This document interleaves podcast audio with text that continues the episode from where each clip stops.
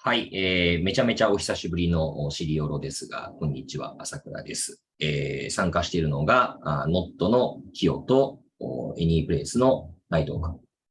ですね。よろしくお願いします、まずお二人。よろしくお願いします。よろしくお願いします。はい。で、えー今回ですね、えー久々に、えーまたゲストにいただいてます。と言いつつ、シリオロではあのもう何回も来ていただいてますけれども、ジプシーの玉井さんに参加してもらってます。よろしくお願いします。よろしくお願いします。はい。ということで、4人、今結構、なんか日本にいる人もいれば、アメリカにいる人もいて、結構バラバラなんですけども、えーそんな感じで、日米2拠点でお届けしていこうと思います。ということで、えーコーディネートしていただいた内藤さん、今日はなんかどういうテーマなんでしたっけ？今日は、あの、ジプシーの川崎くんがサービスダウンについて、ちょっと熱く語ってくれるっていう回ですね。サービス DAO ですね。前、あの、だいぶ、DAO についてはだいぶシリオロで、えー何回か取り扱ってはいますが、えーまあじゃあ改めてサービス DAO って何ですのっていうところから、ちょっといろいろお話を伺っていけばいいかなというふうに思いますので、えー、玉井さんよろしくお願いします。はい、よろしくお願いします。そうですね、えっ、と、今、まあ、その、あの、前回おっしゃられたサービス DAO って分野が、まあ、えっ、と、クリプトのトップティアの VC の中でも少し、まあ、あの、カテゴリーとして、まあ、名前が少しずつできつつあって、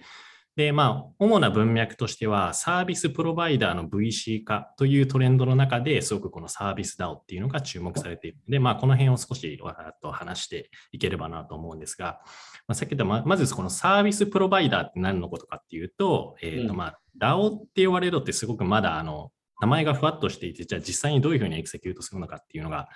まだ今よくは知られてないんですが、例えばまあそのinvestment DAO を作りましょうって言ったら、まあ、DAO、まあ、ブロックチェーン上で、まあ、その treasury というか、まあ、そのファンドを管理をして、そこに投資をして、コミュニティが vote して、えーっと、お金が流れるっていうような、まあ、事例を作ったとすると、まあ、これに必要なのって、まず、じゃその、 investment をするときの、まあ、その資金調達の際のスマートコントラクトだったり、投資を決定して実行するときのスマートコントだったり、で、それを回収するときのスマートコントだったり、コンプライアンスだったり、その法律的な部分ですごくいろんな、まあ、テクニカルなスキルもいるし、アドバイザリーも必要だし、じゃこれに対して、えーとまあ、あのデザインをする人たちもいれば、実際にエンジニアリングする人たちもいれば、法律の部分でアドバイスをする。まあその DAO と呼ばれる以上にすごく必要なスキルセットがすごく多いっていうのも背景に一つあって、じゃあこの人たちが、じゃあそのサービスプロバイダーの VC 化っていうとどう、どう、どういう意味かっていうと、まあその今までその venture investing の landscape っていうと、まあ普通の early stage のベンチャーキャピタルがあったとすると、それって seed stage に投資をしてシリーズ A、シリーズ B、シリーズ C、IPO、M&A っていう、このライフサイクルに約まあ8年から10年かかるって言われてたんですよね。ただ、まあその crypto の landscape って言われると、まあ彼らって少しその exit のゴールの定義が少し違っていて、まあ Web3 のスタートアップって、まあ実際にプロジェクトを作って、まあ、PMF をして、その後、その PMF をした後にコミュニティを作って、その自分たちのサービスをできるだけコミュニティに、えー、と delegate して、エグジットして、自分たちがいなくてもコミュニティが自分たちのサービスを operate できるっていうことを彼らのエグジットっていうんですね。よくこっちでは bootstrap network っていう表現をするんですけど、まあ、今までさっき言ったその8年から10年かかっていたタイムラインっていうのがコミュニティに早く delegate することで、まあ、我々の言うエグジットっていうのがまあ約早くて6ヶ月から2年で起こるんですよね。だからこのリクイディティっていうのその短縮化っていう部分に対して、まずこの、なんですかね、えーっと、エグジットのなんか定義っていうのが少しずつ変わってきてるっていう背景と、実際に資金以上にさっき言ったそのテクニカルスキルっていうのがすごくあの希少で、えー、とこのタレントの方が、資金以上に価値が高まってきているっていうところの背景が2つをベースにこのサービス DAO っていうところが注目されています。で、えーとまあ、つまり、じゃあまあこの2つの背景からまあどういうふうなことがこれから起きるかっていうふうに、まあ、そのまあこのサービス DAO を言ってるのが 1KX っていうそのトップティアの VC なんですけど、その 1KX とかは、まあ、これからトークンっていうのが普及すればするほど、実際にこのサービスプロバイダーたちが今度トークン、と引き換えにサービスを提供するようになる。まあ、つまり今まで VC の人たちは資金を提供することによって株式だったりトークンっていうのを得てきたんですけれども、実際にこの法律的な部分だったり、オーディットをする人だったり、デザインをする人たちが、その初期初期のプロジェクトから入って、そのトークンだったり株式を手に入れることで、えー、っと彼らがその新しい VC の形を作っていくだろうっていうふうなえー、っと、ことを言われていて、まあ、それはそれですごく、まあ、結構大きな事例も出てきてはいて、まあ、実際にその僕が携わっている一つのインベスメント DAO のプロジェクトも実際にその資金調達をする前に、えー、とリーガル DAO だったりオーディット DAO っていうのが入って彼らがま DAO のシェアを持ってそのプロジェクトをインキュベートするみたいな流れは出てきていて、まあ、それこそやっぱりそのまあ、VC が今までなんかその資金以上に僕たちはあなた、あの VC よりもこんなことできるよっていうようなディールフローを争ってきたんですけど、やっぱりそのタレントっていうものが次の新しいディールフローを作っていくだろうっていう文脈で、今そのサービス DAO っていうのが注目されているっていう話になりますね。はい。結構カタカナが多くて難しい内容 そうですごめんなさい。なんかあの、一個一個ぜひなんかちょっと噛み砕いていきたいなと思うんですけど、はい。要はあれだよね、その今までそのデザイン会社とか開発会社とか弁護士事務所っていうは、そのいわゆる受託的にあの動いていた会社が、今はその DAO という形でサービス DAO という形でサービスを提供していて、その報酬にあの、まあ、現金ではなくて、あのトークンであの報酬をもらうことによって、まあ、トークンはま株式に近い形で、まあ、最終的にはあの流動化をして、で、現金と変えられるようになるので、その期間が株式だと、まあ、8年から10年かかっていたものが、トークンだと、まあ、えっ、ー、と、1年とか2年とか、すごい短い期間で流動化をすると。まあ、それによって、例えば、まあ、ジプシーのような、えーと、デザイン会社が、まあ、デザインのサービスだとなって、で、報酬をトークンでもらうことによって、まあ、ジプシー自体も、まあ、何十社、まあ、将来的には何百社というトークンを抱えて、まあ、その資産形態が結構 VC に近くなるような感じになるっていうので、まあ、サービス DAO と VC が近くなるみたいな文脈っていうことだよね。そうですね。はい。ありがとうございます。わかりやすく説明してもらって。これ EXIT の概念がすごい早くなるっていうところを、なんかもう一度説明してもらいたいんですけれども、あの、ちょっと繰り返しになってしまうかもしれないけど、あの、はい、一般的なじゃあスタートアップの EXIT って何っていうことを想定すると、まあシード機だとか、まあそういった時に、えー、まあ VC ないし、まあ一般の投資家の人たちが投資をして、で、えー、まあそれがまた何回か資金調達を繰り返しながら徐々に大きくなっていって、えー、まあ IP をするケースもあれば、あどこか他の会社に M&A される。まあこれが一般的にスタートアップで想定される EXIT というものですよね。で、その瞬間、えー、今まで最初に投資をしていた投資家、あまあ別に最初だけじゃなく、まあそれ以降のラウンドに投資していた投資家と、あと、まあ、創業メンバーの方々、うん、まあ、ないしは後から加わった従業員でも、その一部株式を持っているような方々というのは、その自分たちの株式っていうのを、まあ、流動化することができる。まあ、もっと平たく言うと、まあ、IPO だったらマーケットで、M&A だったら買ってくる買収者に対して売ることによって株がお金になるっていうことですよね。で、これを EXIT というふうに呼ぶと。で、まあ大体これ期間ってどんなもんなんですかってことを言うと、まあたまにすごい早いところもあるけど、ざっくり5年とか、まあ場合によっては10年、えー、もっと長いスパンっていうこともあり得るわけだけれども、えー、これ DAO の場合は、その EXIT の概念っていうのが変わっていて、もっと短くなっているっていう話だったわけですよね。これ具体的にど、どのタイミングってことでしたっけ？もう一度そこお願いできますか？そうですね。なんか、ここも多分2つぐらい、まあ、噛み砕くことはできると思っていて、まあ、世の中で言われている、まあ、その、プロジェクトで、えーとまあ、トークンを出して、まあ、ユーザーにそのオーナーシップを渡すみたいなところが、まあ、Web3 とかでもよく語られるところなんですけれども、うん。まあ、例えば今僕が携わっている、まあ、スムージーっていうプロジェクトがあるんですけど何を作っているかっていうと、うん、えー、まあ、そのコミュニえーと、プロダクトハントっていう、まあ、有名な Web2 のサービスがあるんですけど、これに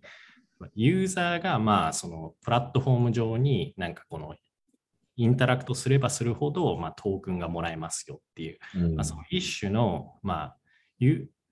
ラットフォーム、プロダクトを使ってもらえばもらうほど、まあ、そのユーザーに対してもっとあのリウォードだったり、なんですかね、特典がもっとつきますよっていうようながのが、まあ、今までのその Web2 のプロダクトっていうのは、まあ、いいプロダクトを作って、でそれに対して、まあ、いろんなマーケティングっていうのをして、ユーザー数を伸ばして伸ばして、で、よくあの、まあ、バリエーションが上がったり、その資金調達を繰り返してエグジットをするっていう中だったんですけど、まあ、Web3 のプロダクトの特徴って、まあ、いいプロダクトを作って、それに対して、まあ、トークンリウォードだったり、そのオーナーシップをユーザーに渡すことで、まあ、その作ってから伸ばすっていうよりも、一気にコミュニティに対してそのプロダクトを使ってもらって、そこから徐々に一緒にプロダクトを作っていくっていうような、まあ、先にコミュニティを、うん、プロダクつけてあげるみたいな部分が多くって、じゃあそのエグジットの意味っていうのは何かっていうと、まあ、早くからまあそのユーザーがプロダクトに作ってもらうために、そのユーザーに対して、えーと、トークンを渡すことで、えーとまあ、そのプロプラットフォームのその活性化みたいなのを早く促していくっていう、まあ、一つの、まあ、まあ、マーケティングであり、一種の、まあ、ちょっとしたエグジットが、まあ、同じようなタイミングで起きるっていうような形にはなっています。で、まあ、そのじゃあその使い、ユーザーがどんどん使えば使うほど、そこに、まあ、そのガバナンスのユーティリティって言われる、まあ、ガバナンスって何かっていうと、まあ、その実際に、そのプラットフォーム上で次にその、えー、と、そのプロジェクトのお金をどういうふうなところに投資していくかみたいなところを一緒に、えー、と意思決定に参加できるみたいなリオードもありますし、まあ、そういう意味で、まあ、ちょっとした、えっ、と、まあ、えー、エグジット兼、まあ、そのプロダクトに関わるための手段っていうふうな形でよくこっちでは使使われてますね。ということですね。これ、そうね、なんかものすごくある種新しい概念ではあるので、今さっき EXIT っていう文脈で言うと、スタートアップに例えてお話をしましたし、また場合によっては投資ファンドみたいなものとも、あの、例えて、まあ、何かしらお金を集めて、そのお金をベースにして事業を拡大していくっていう点においては同じ性質のものなんだけれども、まあ、そういったものとのアナロジーとしても話せるだろうなというふうには思っており、まあ、で、そのアナロジーが必ずしもどちらも100%正確ではないんだろうなと思いながら今話を聞いていたんですけれども、なんでしょうね。まあ、イメージさ、これまあトークン発行全般に関して、え、言えることですけど、これって、まあ今までであれば、その IP をすることによって初めて、え、不特定多数の第三者から資金を調達することができていたわけだけれども、これが、なんというか、あの、法定通貨じゃないトークンを介することによって、えー、ある種、なんだろうな、疑似的にできるようになってしまったと。で、えー、それっていうのは、ある種、なんだろうな、あのー、まあ、一般的なその株式市場の無効化とまで言っていいかどうかはわからないけれども、限りなくその意味、効果っていうのを、えー、減らすようなあ、そういう効果を持つ行為ではあるよね。まあ、要はなんかすごい早いタイミングで上場と同じようなことが疑似的にできるようになってしまったと。うんで、いうふうには思いました。っていうのが、これスタートアップのアナロジーからして感じることです。で、逆にこれファンドのアナロジーっていうことで考えると、さっきあの、カズサさんが言ってくれたのってさ、なんか、その DAO が設立されて、なんか運用っていうものが、あの、他の人たちに、えー、要は移管されたら、あまあ、デリゲートされたらその瞬間、もう EXIT だよねっていうような話ってありましたけど、これ、なんだろうな、ファンドのアナロジーで考えると、ファンドを設立できたら、それがもうイコール EXIT ですみたいな、うん、ふうにも聞こえるわけですよね。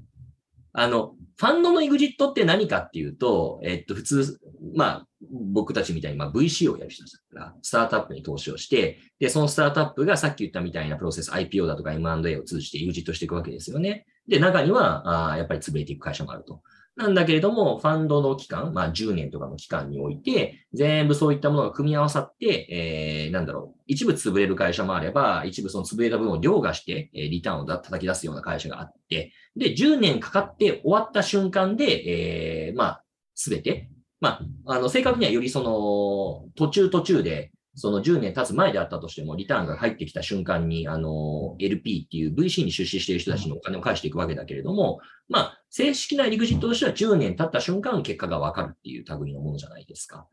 だけど、さっきの話って、スマートコントラクトって、まあこれすごい雑な言い方するとすげえスマートなコントラクトなわけだから、要は、あの、LP との契約書みたいなもんだよね。ファンドの設立の契約書みたいなもんだよね。で、半ばそれが契約書ができて、えー、それに、あの、ああ、なんか自分たちもそれに乗っかりたいっていう人たちがわーって集まった瞬間、もう EXIT っていう観点で見ると、なんかファンド設立した瞬間 EXIT してますっていうのと同じような、IPO ゴールどころかファンド設立ゴールじゃん、それ、みたいな、あ響きにも、あの、聞こえるなと。ちょっと若干それがなんかアナロジーとして正しいのかどうかわからないんだけれども、そういうアナロジーで語ると、なんかめ、ある種なんかめちゃめちゃ短期目線にも聞こえるし、うんあの、え、大事なのってその後の運用なんじゃないのって思ってしまうところもありつつっていうのが、まあ、最初にパッと聞いた時の感想ですかね。そうですね。なんか、特にその、まあ、まさに、えっ、と、えー今リアルタイムでいろんなそのインベストメント DAO っていうプロジェクトも、えっ、と、今見てるんですが、まあ、一つ、まあ、事例、まあ、トークンの話は置いといて、まあ、インベストメント DAO の、まあ、歴史みたいなところを話す。まあ、そもそも今までって、そのインベストメント DAO がなぜできたかっていうと、今までのその投資ファンドって呼ばれるものは、そのファパートナーっていう人たちが、まあ、自分たちでその目利きをして、その投資案件っていうものを引っ張ってきて、でそれに投資委員会を通して、そのファンドがに対して投資をされて、さっき言ったみたいに、えー、と10年後に、えー、とリターンが出るか出ないかっていうところだったと思うんですけど、じゃあ、まあ、そのインベストメント、じゃあなぜインベストメント DAO ななぜ DAO であるべきなのかっていうところで、実際にこの数人のパートナーじゃなくて、コミュニティ全体が実際にディール、まあ、その投資案件を探してきて、で、その投資を来て、エグジット出た、エグジットが出たときに、コミュニティ全体にリターンが共有できれば、もっと幅広いディールソーシングだったり、リターンが出るか、出るんじゃないかっていう風な形で、一番最初にできたのが、まあ、2020年にこのメタカーテルっていうインベストメント DAO ができたんですよね。で、まあ、そこで、まあ、スカイメイビスだったり、まあ、とか、まあ、そうですね、いろんな、まあ、結構著名な、えっと、シードクラブだったり、えっと、ダッパーとかいうプロジェクトに結構、まあ、ファーストチェックで入ったり、まあ、すごく、まあ、インベストメント DAO として、まあ、コミュニティでのディールソーシングっていうところにはすごく、まあ、成功はしたものの、まあ、すごいコミュニティで、その誰も投資の意思決定者がいなくて、全員で投票で決めて、全員で投資が行われる。で、で全員のそのボートが集まったら実際にそこのあるウォレットからあれウォレットにある種の金額が移されるっていうようなところを、まあ、スマートコントラクトで自動的にやったりっていう部分が今やるとは言いつつ、まあ、コミュニティで一緒にやるっていう部分の運営がすごくまだまだ煩雑で、今すごく改善をされているっていう部分で、まあ、そのインベストメント DAO っていう意味では、まあ、そこのまあ、ディールがソーシングできるっていうところはまあクリアできたかなっていう部分で、じゃあ今度投資対象に対してどういうふうなサポートがされるかっていうところが今これからの課題になってはいて、まあ、そこに対して実際にじゃあこのサービスプロバイダーの人たちがどういうふうにアドをできるのかだったり、それに対してまあ、そのトークンだったり株式と引き換えに何か、えー、とプロバリューを作れるのかっていうところのチャレンジが今、その最初にインベスメントダウンのメタカーテルができて、今メタカーテルハイドラっていう部分ができてきてるんですけど、まあ、それは今そこの仮説検証を行うために、今、えー、と DAO の人たちが行っているプロジェクトになりますね。はい。まあ、ある種そのビットコインでも別にサトシ・ナカモトさんが誰か分からず、もうもはや関与しているのかどうか分からないというか、まあ関与してないんでしょうけど、しなくても勝手に回っていているのと同様に、まあ今のインベストメント DAO の話っていうのも、まあスマートコントラクトとして自動的に回るように作っているわけだから、まあまあそれができた時点でもともとセットアップした人たちってもうもはや関係ないよねっていう。うんいようがいまいが関係ないよね。で、そそうですね。の、まあ、なんだろう、その DAO のコンセプトに賛同する人は入ればいいし、まあ賛同したい人は入らなければいい。まあこれまあビットコインも同じですけど。っていうので、まあその人たちで、えースマホに乗っ取って運用を運営していってねっていう、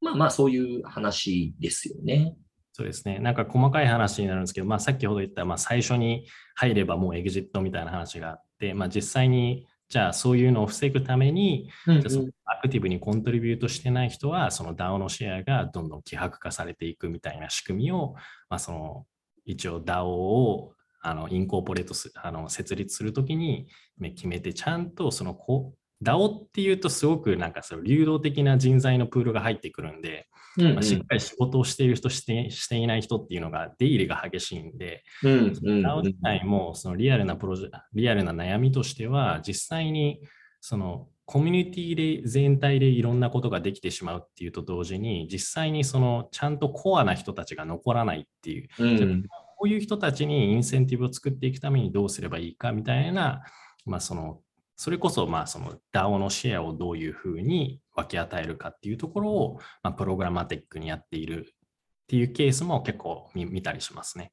なるほど。まあ、フリーライドはめちゃくちゃ発生しやすそうな、あそういう設計ではありますからね、放っておくと。はい。あの、サービス DAO の話に少し戻ると、サービス DAO ってまあ、一般的なのはデザインとか開発とか、あと弁護士とか、あとブロックチェーンのまあ監査とか、そういうものが多いのかな？そうですね。一般的によく言われているのが、まあ、オーディットだったり、まあ、リーガルですね。リーガルストラクチャーとかすごくややこしいんで、であったり、まあ、我々がやっているような、まあ、デザインとかブランディングだったり、あとはまあ実際にエンジニアリングとかが結構有名ですね。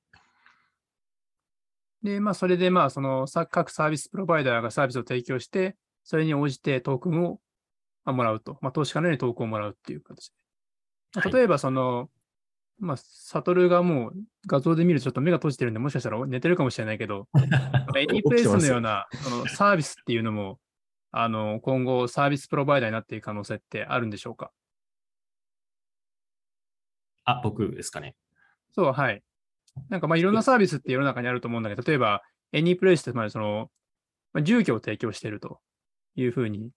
思うんだけども、なんかそういう住居を提供してるとか、まあその、例えば会計もあるかもしれないし、いろんなサービスが今後トークンベースで報酬をもらうっていうふうにはなっていくのかなというふうにちょっと今話を聞いて思って。そうですよね。なんかまあすごく現実的な話をやって、じゃあ実際に今、エニープレイスに、エニープレイスのコミュニティにどういうふうになんかトークンを発行したらいいですかっていうような部分に、すごいシンプルな問いだったり、その、じゃあユーザーが喜ぶために、じゃあユーザーがリテンションするためにどうすればいいかっていうその設計の部分って多分、やったことがない人たちだとすごくわからないと思う。まあ、そういう専門的な部分に対して、やっぱりまあ資本以上にその将来の token warrant みたいなところを引き換えに、そういうまあアドバイザリーだったり、実装だったり、そのサービスを提供して、実際にまあそれができてくると、実際にじゃあその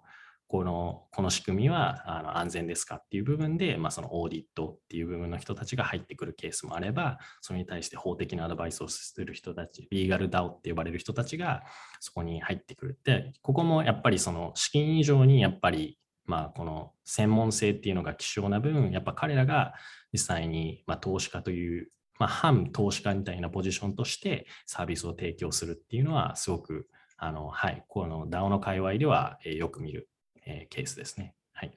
じゃあ、いわゆるその、まあ、事業とか専門職以外のところにも、将来的にトークンの報酬によって、まあ、サービス像みたいな形が広がってくる可能性もあるっていうことなんだね。そうですね。で、実際に、うんまあ、その提供する側だけじゃなくて、まあ、そこで働いてる人たちにとっても、すごくまあ少しずつ変化はあると思うんですよね。っていうのも、じゃあ今までその、まあえーっとまあサービスで provide をしている、まあ、我々のまあやってるデザイン、あのデザインの仕組みである Gypsy とかは、まあ、実際にデザイナーが携わった案件のプロジェクトに対して、まあ、そのベースの給与だけではなくて、まあ、実際にトークンを引き換えに携わったプロジェクトが将来的に、えっとまあ、エグジットをした場合に対しては、で、そこでアップサイドが発生した瞬間に対しては、ま、そのアップサイドの一部を、えーっとまあ、そういうさ、実際に携わったコントリビューターの人たちに分け与えていくっていうような形で、そのオーナーシップをもっと,、えーと個人単位で、えーとアクセスができるようになるっていうような、まあ、一つの、えーと働く側の、えーと変化っていうのも、え今後出てくるかなっていうふうな形は思いますね。はい。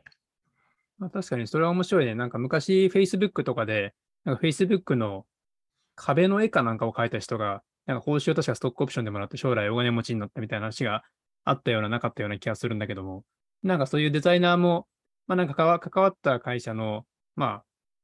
まあ、SO じゃないけど、まあトークンをもらえて、しかもまあ Gypsy を通じて、まあ、えっと、デザインで関わると、デザイナーが、まあいろんな会社のあのトークンを、まあその VC のようにポートフォリオで持ってるみたいな世界観っていうのは結構面白いかもしれないね。そうですね。なんか、だいぶ前の、えー、とシリオレでも少しお話しさせてもらったんですけど、まあ、昔、タイニーっていうデザイン、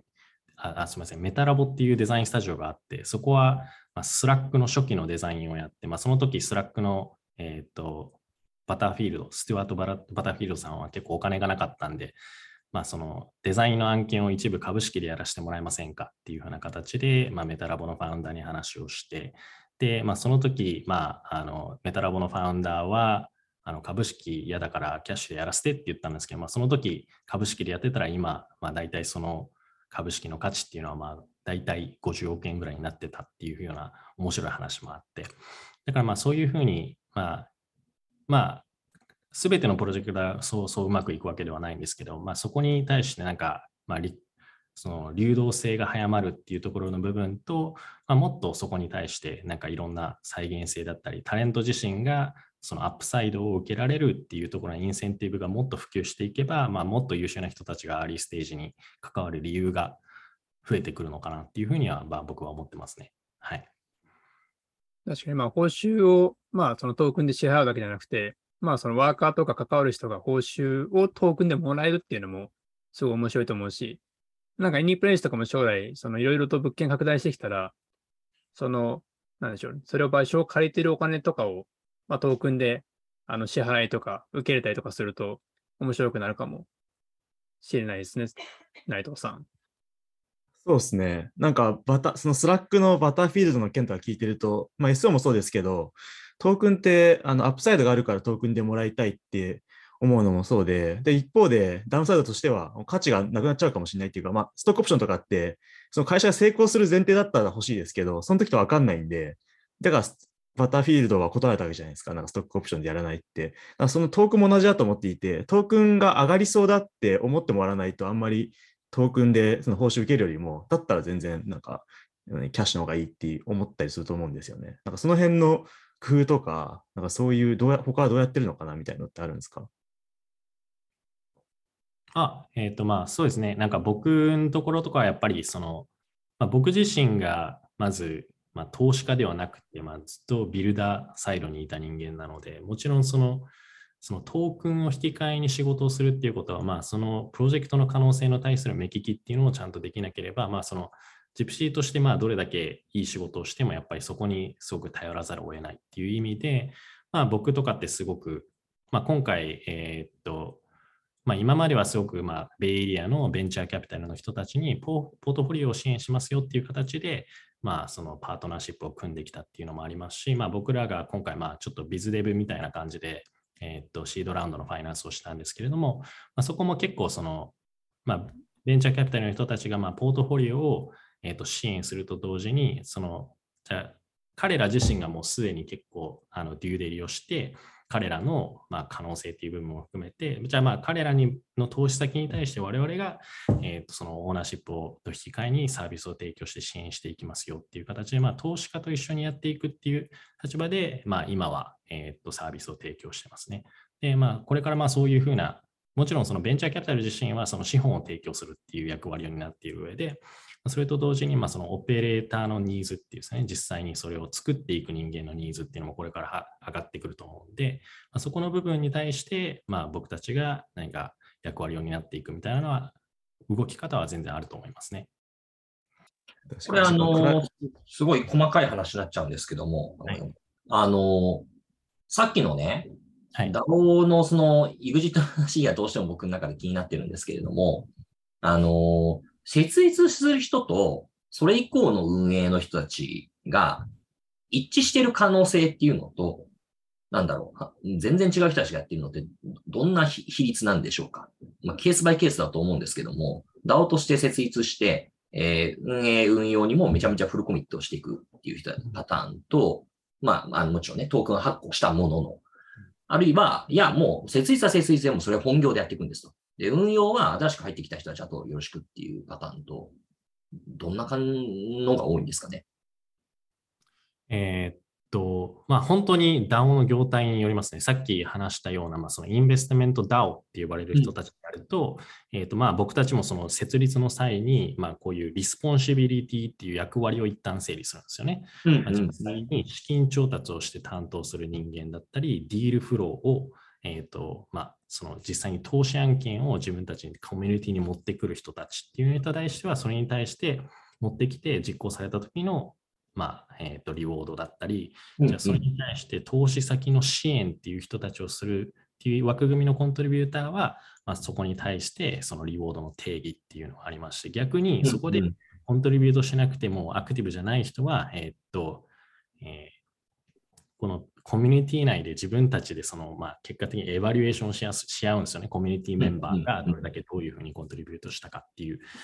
そのツールを使って、で、実際に、まあ、このアクティブじゃない人は、その、ダイルートしていくみたいなところを、うんうん。そのゴールごとにまあ役割を決めつつ、まあ、そのパフォーマンスというか、まあ、何をしてこういうふうにしたらこういうふうに賞与されますよっていうケースもあれば、うん。継続的にこういうことをやってて、ちゃんとコミュニティからこういうことあなた頑張りましたよねっていうような、えー、と評価が、ツールによって評価を得られた場合には、その人に対して、えー、とリウォードが、まあ、ベスティングが、ずっと DAO のシェアのベスティングが行われるみたいなケースもありますし、うんで、最初にインベストメントダウン、まあ、ちょっとすごくあの、あの、込み入った話になるんですけど、最初の、えーっと、まあ、インベストメント DAO を作るときに、その、法律、まあ、リーガル DAO ってその法律だったり、ファンドの運用、運用を、えーっと、担当するリーガル DAO っていうのがあるんですね。でうんうんうん、彼らはもうすでに 8%, 8っていう、まあ、その DAO のシェアを持って、それが、その、まあ、言われたら、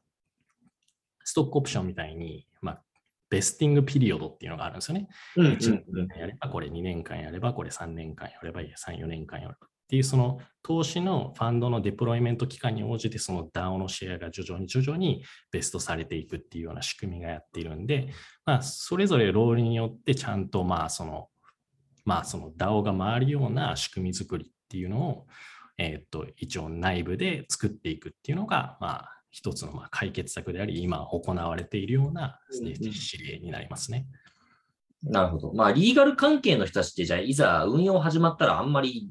出る幕ないっていうと変な言い方になっちゃうけれども、まあまあ、スキルセットとあんまり関係ないから、そうですね。設立までがものすごく大大事だということで、えーそういった人たちは、あんまりその運用コミュニティには、そこまで積極的に関与しないケースの方が多いでしょうねといううんことですよそうですね。はい。いや、なんかものすごいこれ、あの、仮に性悪説で全部捉えるとですね、えー、なんか、うーん、そのコミュニティが運用されて以降も、そのコミュニティにコミットする期間が長い人たちが設立している方が、あの、まあ、単純な損得感情として、えー、まあ、その DAO の価値が高まっていくことに対するインセンティブ付けがなされているだろうなと思う反面、えー、まあ、運用が始まって以降は実はあんまり関係ないんですっていうような人たちが、あの、比率が多ければ多い方が、あなんだろう、ある種、うー性悪説で捉えると、まあ、ある種、コミュニティが蘇生される瞬間の価値をフルマックスに持っていって、あとは知ったこっちゃないっていうふうに、まあ、それでも構わないというインセンティブが聞きやすい構造にはあるよねといううんうん、のが気になった点ですかね。そうですね。だから、まあ、すごくまあインベストメント DAO からはあ語るか、やっぱりとサービス DAO から語るかっていうと、まあ、少しポジションは違うかなっていうのは思っていて、ねまあ、インベメント DAO ってもう資金がデプロイしてしまえば、一応仕事は終わったっていうような形にはなるじゃないですか。まあ、その投資ファンドと一緒で、じゃあ逆にサービスプロバイダーって、じゃあ何にするかっていうと、そのトークンの価値の変化量によってリウォードが来る人たちなんですね。で、まあそまあ、そ彼らは彼らで、じゃあ実際にまあそのトークンっていうのが発行する前から実際にその案件に入って、じゃそのプロジェクトを成功させるために、じゃそのトークンをいい形で発行できるために、まあそのいろんなサービスを提供して、まあいわゆるまあそうですね、資金だけじゃなくて、そのバリューに対してまインセンティブが組まれるっていう人たちなので、まあ、そういう文脈で言うと、まあ、じゃあ、我々とか cap table の中で誰が一番役に立つかって言ったら、まあ、僕たちみたいなデザイナーとかも一緒に作っていく人間たちなので、やっぱりそういう意味で、まあ、ナチュラルに長期的に付き合っていくケースっていうの方が多いですし、やっぱりそういう人たちの方が、まあ、なんか、長期的には、まあ、その、触れる接点っていうのは多いかなって思いますね。逆に、その今までのベンチャーキャピタルの landscape がなぜそのサービス、さあ僕たちこういうバリューアドしますよって言ってディールフローをなんか勝ち取っていた人たちがなぜワークしなかっていうと、やっぱりそこが大きな背景があると思うんですね。投資家の人たちで資金デプロイしてしまえば一応仕事は終わるっていう。でそこそれ以上になんかそのポートフォリオを、まあ、そのサービスで手伝いすぎるメリットがあまりなかったっていう人たちなので、いや逆にこのサービスプロバイダーを提供する人たちが、じゃあそのオーナーシップに入ってくると、もっとよりなんかその長期的になんかそのサポートする、なんか違ったインセンティブみたいなのができてくるのかなっていうふうには僕は思ってますね。はい。ちょっと一部、今の既存の多くの VC の皆さんを敵に回すような発言があって、そんなことなく、まあ今、清さんが似似合って笑っててちょっと怖いなと思ったんですけど、はい、いや、まあこれはなんか時代背景もあるよね。だってさ、それこそキヨがノボット最初に始めた時なんかさ、お金入れてくれるってだけで本当にありがたいっていう感覚だったわけで、そうだねバリエーションも水準も何も違うからさ、えーじゃあなんかその、なんか VC に対して、えーなんか他に何してくれるんですか？みたいな。金入れる以外になんか、あんたたちなんかやる？なんか提供付加価値あるんですか？なんてことを、絶対こっちから言うことってなかったじゃないですか。だからそれは本当に時代の変化もあるなって思うし、逆に今って、えーまあお金の部分っていうのは、一時に比べると、去年、一昨年に比べると締め付けががあって、厳しくなっている段階ではあって、うん、その中においても、じゃあお金の提供する価値って別にないんですよとか、極端な人になると、うん、いや、なんか資本コストってないからっていう人いたけど、たまにいるけど、いや、まあそれは大間違いだし、あの、あんまりそういう人にお金投資したくは僕もないんですけど、逆に言うと。うん、なんか、そこの緊張関係って振り子だなというふうには思います。やっぱり、まあ、本当に去年とかはもう本当4兆円ぐらい、3トリリオンって4兆円ぐらいですかね、ぐらいの、まあ、その資金がマーケットにデプロイされて、でも、そのお金はたくさんあるけど、そのトップディールに入れないみたいな投資家の人たちがすごい、なんかその案件を争ってたみたいな時期があって、今とかは全然違うんですけど、まあ、そういう時期に対して、まあ、結構その、あの、僕こんなことしますよっていうふうなオーバープロミスをして結局何もしない投資家って結構その、あの、倫理がすごく壊れてたマーケット、US のマーケットとか結構あって、まあ、そんな中で、やっぱり、まあ、徐々に徐々になんかこの、なんですかね、あの、本当の意味でのバリューアドって何でしょうか。例えばなんかまあこっちのリードとかはすごいラウンドをコーディネートしてくれるみたいな仕事とかも結構あって、まあ、実際に僕たちが資金調達をした際にも一つのリードが決まって、じゃあそれに対してあなたはこういう投資家を入れておくと将来的にまあその一緒にパートナーシップを組めたりだったりとか、採用のサポートだったり、メディアのサポートみたいなのもできるようになるよねっていう、すごくなんか戦略的にラウンドをコーディネートしてくれる投資家みたいな、すごくまあきっちりバリュードしてくれる人たちもいますし、まあそれぞれによってやっぱりなんかいい、いいなんか関係性を作れる投資家の人たちもやっぱりいたぶので、やっぱりなんかまあオーバープロミスせずに、なんかちゃんとなんかできる部分が整理されていくと、すごくまあ投資家と起業家の関係性もすごくいいものになってくるかなっていうのはありましたね。はい。